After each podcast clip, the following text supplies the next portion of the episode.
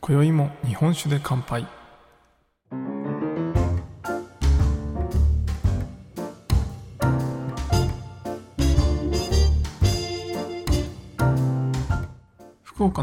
の聞き酒師こと杉玉がお送りする酒林ラジオ。この番組では毎回ちょっとだけ日本酒の楽しみ方や銘柄をご紹介しながら日本酒の美味しく楽しい入り口へご案内するための情報をお届けしております。今回のテーマは日本酒の熟成はカラメルっぽくなるだけじゃない荒政の熟成酒を飲んでです。はいというわけで皆様いかがお過ごしでしょうか？杉玉です。えー、日本酒のですね、熟成酒って皆さん飲んだことありますでしょうか？まあ、日本酒ってそもそもですね、まあ、火入れしてるものと最近多いのは生酒のものですよね。えー、その、まあ、大きく分けると、えー、火入れしてるもの、常温のクラシックタイプで、えー、生酒の養冷蔵のモダンタイプっていう、まあ、この2つに分けれますよっていういつも言ってます。で、まあ、熟成してるかしてないかで言うと、その常温のタイプですね。クラシックのタイプはだいたい1年ぐらい熟成して出されてることが多いので、まあ、その1年もね、熟成といえば熟成なんですけど、まあ、今回お話ししたいのは、もうちょっと長期の熟成ですね。まあ、大体イメージとしては3年以上の熟成酒っていうものなんですけど、皆さん飲んだことありますでしょうか？でこの日本酒の熟成酒まあよくね古酒って古いに酒って書いて古酒って呼ばれることも多いんですけどこの古酒って言われた時のイメージって皆さんどんなイメージをお持ちでしょうか？僕の場合はですねやっぱり古酒ってなんとなくこう癖が強くて飲みにくくてあとちょっとカラメルみたいな感じとか、え、穀物感が強かったりあとちょっと焦げてるようなね、え、そういったニュアンスがあるっていうのが、まあ、古酒のイメージです。で、まあ、これなんでこの熟成していくとこういうカラメルっぽくなるのかっていうのですけど、えまあ、古酒になっていけばなっていくほどだんだん色が濃くなっていくんですよね皆さん見たことあるかもしれないんですけど、まあ、こう生酒ってどっちかというとこう透明なイメージだと思うんですけどだんだんこう古酒になっていくほどどんどん茶色くこう濁るというかですねこう色が濃くなっていくっていうのを見たことある方もいらっしゃるかなと思います。で、これはですね、実はその日本酒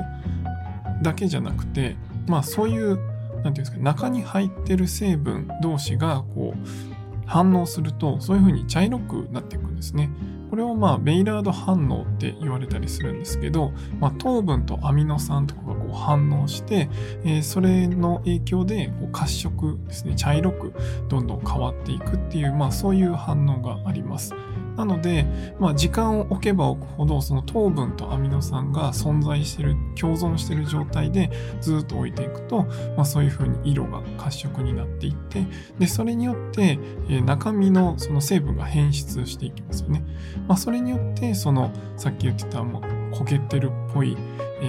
感じだったりとかカラメルっぽい感じだったりとか、まあ、そういうふうに味わいが変化していきます。でこれをですね、まあ、熟成って呼ぶのとあとはひねてる老化してるっていうんですけど、まあ、ひねてるっていうのかっていうところは、まあ、正直こう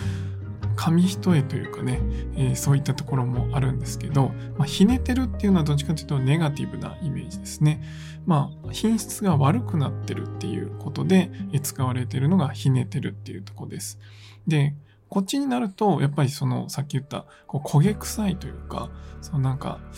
なんて言うんですかね。明らかになんかこう、違和感というか、嫌な匂いになってるんですよね。まあ、それがこうひねてるっていうふうに言われます。で、これは長期熟成とか関係なく、まあ、一年熟成とかでも、こういうひねてるっていうふうになります。例えば、生酒とかでも、ひねた味になったりします。それは、えー、開けてですね、まあ、しばらく例えば、えー、温度がちょっと高めのところに置いてあったりとか、あとは日光のとこにさらされたりとか、まあそういったことで劣化していくっていうことで、このひね化っていうのが出たりします。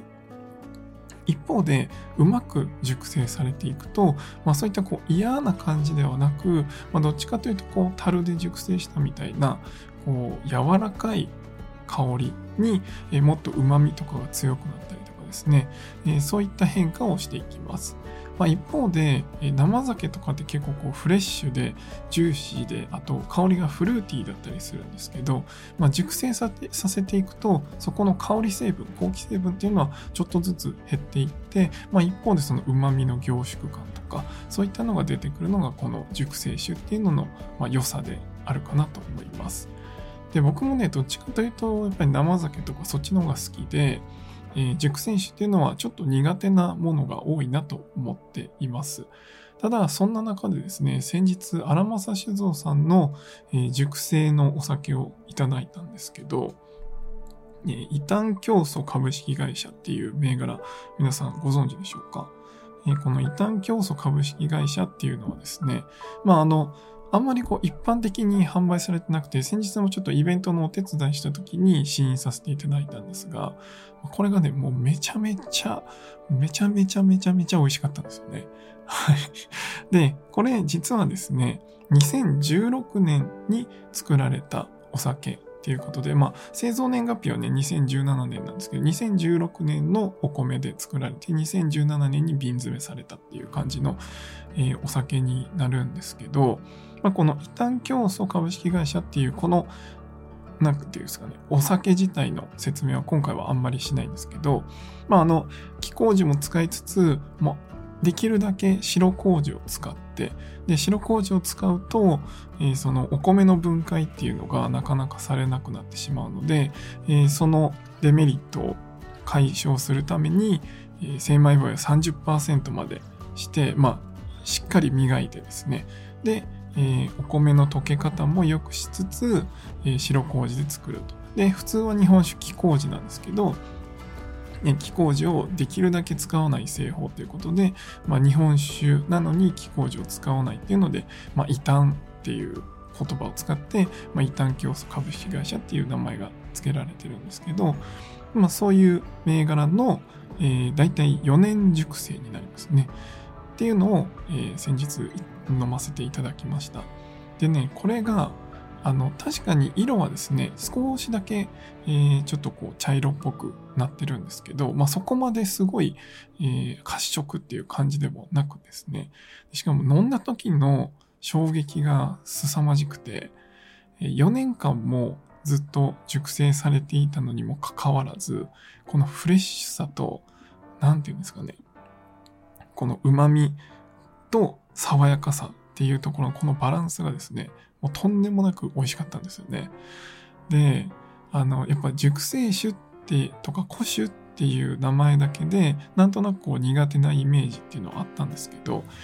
その、元々の日本酒の作り方だったり設計の仕方、そして、まあ、その間の保存方法ですね。これはもうずっと冷蔵保存されて、4年間冷蔵庫ですね、えー、保存されてたものっていうことなんで、もともとね、これも熟成に耐えうる、えー、主質なので、えー、4年熟成、2020年とか、えー、もっと低い温度であれば2023年。で氷冷熟成って言って、えー、まあマイナス5度ぐらいですね、えー、そういったところに保存している場合は、え、2029年かな、え、それぐらいが飲み頃ですっていうふうにもともと書かれている、まあ、熟成を、え、視野に入れたお酒っていうことなんですけど、まあ、それをねいただいたっていうことで、え、4年熟成5年熟成ぐらいの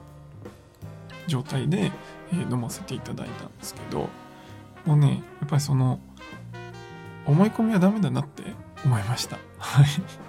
まあね、その熟成酒って聞くと、なんとなく臭いとか、えー、なんとなくこう味が濃いとかですね、えー、なんかそういうこう嫌なネガティブなちょっとネガティブなイメージを持ってたりするんですけど、まあ、こういうそのお酒の作り方そして設計の仕方で保存方法によって、ま、ここまでフレッシュ感を保ちながら、え、この熟成をさせることができるんだっていうのを、ま、改めて日本酒で奥が深いなって思いました。でね、まあ、この銘柄をまた飲むっていうのはなかなか難しかったりするんですけど、まあ、これだけじゃなくてですね、まあ、他の熟成酒っていうのでも、まあ、最近ですね、例えば、奈良県の三室杉っていう銘柄がありますが、この三室杉も、まあ、今までのロマンシリーズっていうディオ・アビータっていう銘柄とか、まあ、そういった銘柄が、えー、まあどっちかというとモダンの代表格みたいな感じでこうカジュアルにもっと飲んでほしいっていうので作られたロマンシリーズっていうのがあるんですけど一方でですね、えー、一昨年昨年一昨年ですかね、えー、出た清家菩提元シリーズっていうのがあるんですよね。でこの清家菩提元シリーズっていうのは、えー、まあ最初出た時はそのまま飲むっていうのもあるんですけど、え、一方でですねこっちはこう熟成酒として、え、今後出していくっていうまあ、将来像もあるようなそういうシリーズなんですよね。まあ、奈良の、えー、昔からの伝統である菩提元っていうものを使いつつ、えー、清家ですね、えー、三輪っていう、まあ、お酒の神様が大三輪神社っていうところ奈良のね大三輪神社にあってそこのすぐ近くにあるのがこの三室杉を作っている酒蔵さんなんですけど、えー、そこの地域の杉を使った清家で、えー、そこからまた熟成してみたいなね、えー、そういうコンセプトもある銘柄になってます。で、これもね、えー、僕も菩提元っていうのを他のシリーズに飲んだことあるんですけど、結構癖強かったんですよね。だけどこの三室杉の清家菩提元シリーズっていうのはめちゃくちゃクリアで、本当に美味しかったんですよね。でそれのまた熟成酒ってなると、なんか美味しいんじゃないかなって勝手に想像してるんですけど、まあそういうふうに元々のお酒の主質によってその熟成のさせ方とか、まあ、熟成年数にもよると思うんですけど、まあ、そういったところでこう美味しく熟成するというかですね、まあ、飲みやすい形、まあ、最高の形が、えーまあ、見れるんじゃないかなと思っています。まあね、この熟成って結構難しいと思うんですね。さっき言ったその最初に言ってたひねかですね、まあ、ひねてるっていうんですけど、まあ、劣化していくのと熟成させるっていうのは、まあ、似て非なるものというか、すごいね、やってることは似てるんですよね。あの、まあ、冷蔵庫の中に入れてずっと置いてあるっていうのは一緒かもしれないですけど、それがちゃんとした熟成になるのかどうかっていうのは、おそらく元々のお酒の主質だとかバランスっていうところのどうやって設計するかによって全然変わってくるんだろうなと思います。なので、まあ、この辺はですね、酒蔵さんの設計思想によって、まあ、今後、どんどんそういう熟成のお酒、日本酒っていうのも出てくるんじゃないかなと思います。まあ、日本酒ってね、こう熟成させるって今まであんまりやってこなくて最近になってやっとその古酒みたいなところで、まあ、20年熟成とか30年熟成みたいなね、えー、そういったものが出てきてますが、まあ、ワインとかウイスキーみたいなそういう熟成が普通熟成させることが、まあ、決まってるというかね、えー、それがないと出せないみたいなそういったお酒に比べると日本酒というのはそこはこうきっちり決まってないところもあるので、まあ、これからいろいろ研究されつつ、えー、飲まれていくんだろうなと思います。まあ、最近ね、あの、自家熟成というか、ご自身の冷蔵庫で、え熟成される方も多くなってるかなと思います。僕もね、え、知らない間に自家熟成になってて、冷蔵庫の奥でね、え、半年とか眠ってるものとかもあったりするんですけど、まあそういうやり方ももちろんあります。ただですね、まあやっぱり自分の冷蔵庫ってこう開け閉めしますよね。で開け閉めするとやっぱりどうしてもこう振動だとか、えー、温度の変化とか、そういったものが発生しますので、やっぱりその酒蔵さんとか酒屋さんで、えー、こう、全く同じ温度管理、温度の部屋で、えー、ずっと管理されてるものとは少し状態が変わってくるかなと思いますので、まあ、僕はですね、熟成自分でするっていうよりは、まあ、熟成されてこれが飲み頃だよっていうのを出てきた時に買う方がなんかいいのかなと思ったりします。まあそのあたりはね、あのご自身で実験としてやってみていただくのもいいと思いますし、まあ、1年間ずっと冷蔵庫に置いておいて次の年に同じ銘柄が出た時に飲み比べるっていう方もいらっしゃいますが、まあ、そのあたりをねあのご自身の好きなように、えー、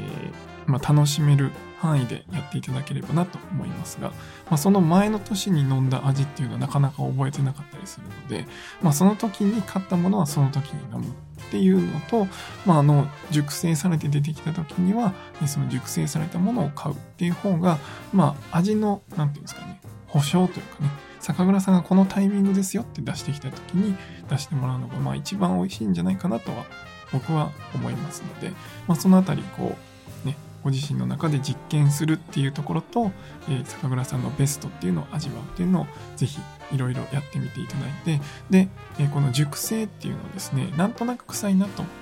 臭い臭いなというかなんとなく臭くて嫌だなとか苦手だなって思ってる方はですねまあちょっとこう